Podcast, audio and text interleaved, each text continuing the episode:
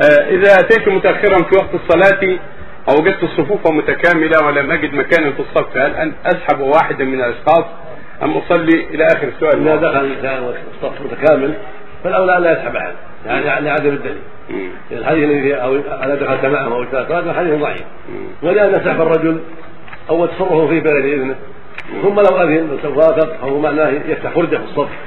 والصف مأمور بسد الخلل فيه فالأولى أنه يصبر هذا الأولى والأحسن أن يصبر حتى يجد من يصف معه أو يجد فرجة في الصف يتبع الصف يعتني بالصف. يعني يجد فرجة أو يتقدم مع الإمام كان أمكن يتقدم مع الإمام ويكون عن يمين الإمام حتى لا يقف وحده إذا صارت خلف الصف لا تصح. النبي عليه الصلاة والسلام لا صلاة لمنفرد خلف الصف. ورأى رجل يصلي خلف الصف وحده فأمره يعيد